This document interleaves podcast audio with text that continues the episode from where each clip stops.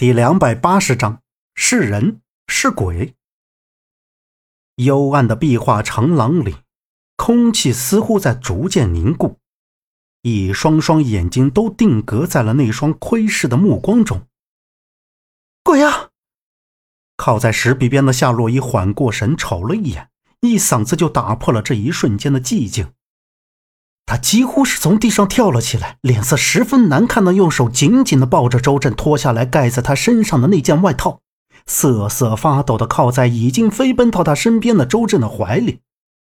与此同时，当啷，当啷，一串刺耳的铃铛声在那石门壁后面响起。大概是夏洛伊的尖叫声也吓到了他，那窥视的目光和那半个侧身子一下就不见了踪影。脚步声和铃铛声回荡在石壁长廊的尽头处，在古墓中，除了那只血粽子，再没见到其他的东西。对，还有那个白衣怪人。在几个人都愣在原地时，杨木一个箭步就冲向长廊的尽头处。张瑞雪担忧的神情瞅着杨木离去的背影，他不知道杨木是怎么了。心里却十分担心的说道：“难道他就不怕危险吗？还没有搞清楚那人是人是鬼，就贸贸然的追了上去。不行，我也要跟上去看看。”张瑞雪说着就要跟上去，但是他的腿在之前掉入山洞的时候摔骨折了，一瘸一拐的刚走出两步就被靶子拦住了。靶子眼睛忽闪了一下。站到张瑞雪的身边，将她扶到了石壁边坐下，说道：“小姐，腿上虽然不严重，但不宜多走动。二爷交代了，务必把小姐你安全带回去。坐在这等着，我去看看。”把子的余光斜视了一眼门三爷之后，他就前去追了杨木。杨木大步跑到石壁门框处，看到两边都是漆黑的山洞，他愣了一下。因为铃铛声和脚步声消失了。喂，俺说你这臭小子是不是长胆子了？真不怕是鬼祟啊？去去，到俺身后里面来！靶子带风似的腿直接跨到了杨木的身后，冲他喝道：“这要真是鬼祟，还会怕人吗？”杨木斜眼瞥了一把靶子，没有把这句话说出来。他再次把目光转向右边的黑暗里，说了一句。他不是那个带我们进入地下暗河的人，身高像是个小孩子，身上有铃铛，你能判断出那人是人是鬼吗？靶子向前一步，从上身的衣服兜里掏出几张黄色的灵符纸，拿出一张夹在手指间，放到自己的嘴边，念着咒文。杨木的眸光瞥了过去，看到上面画着不规则的符咒，不由得皱起眉头。他小时候见过不少画着符咒的灵符纸。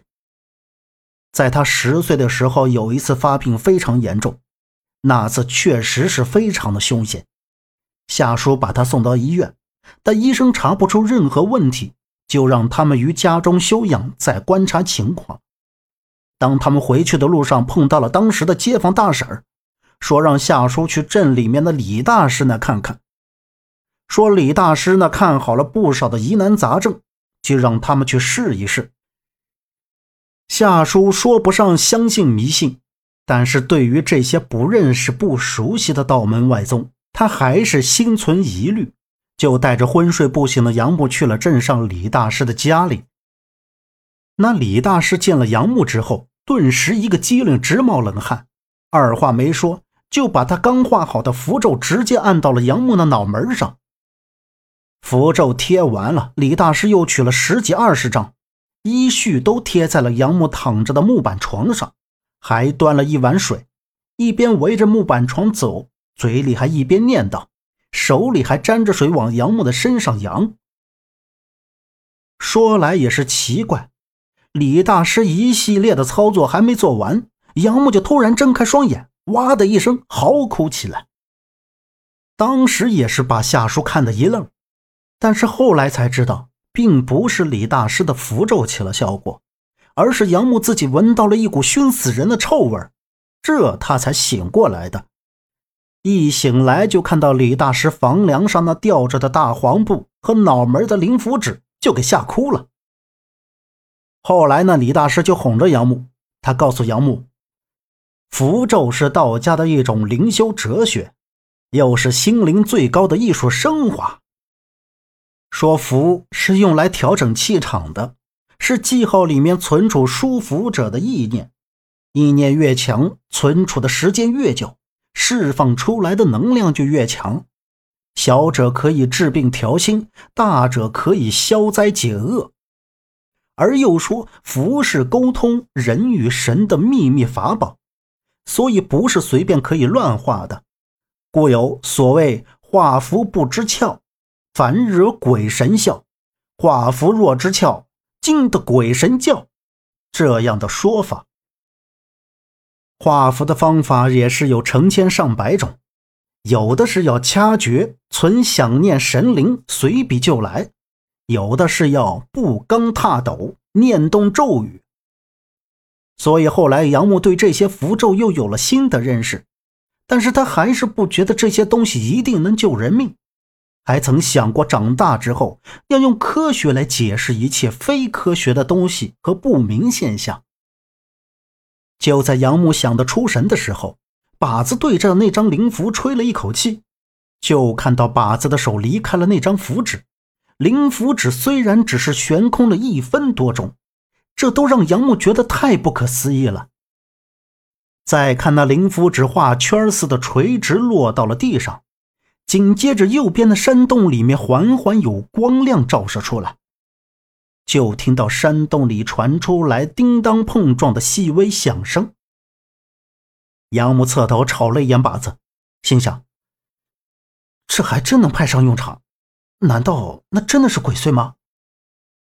然而，靶子定眼瞧了瞧地上的灵符纸，眼睛一闭又睁开，来了一句：“不对，不对呀，这怎么感觉不出来啊？”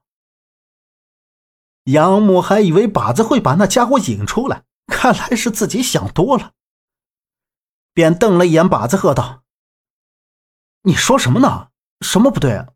他就在这里面。如果他是人，肯定知道出去的路。哎，你别整那一套了。”说着，杨木就大步向前，探着身子。靶子在后面喊道：“哎，小伙子，别冲动，小心是只大粽子。”不要命了啊！你这臭小子！随着亮光越来越近，杨木还听到了脚步声。就在他慢慢走进亮光的终点时，一只胳膊闪电般的搂在了自己的脖子上，让他一下子呼吸困难。他霎时慌张失措，胳膊也不听使唤的抬不起来。当那刺眼的光照到自己的脸上时，那胳膊便松开了，光线也移到了一旁。杨木再一看深浅，吃惊道：“陈方安，怎么会是你？你怎么会在这里？”陈方安的出现让杨木吐出一口气，浑身放松了警惕。他刚以为真的是自己碰上了大粽子。本集播讲完毕，感谢您的收听。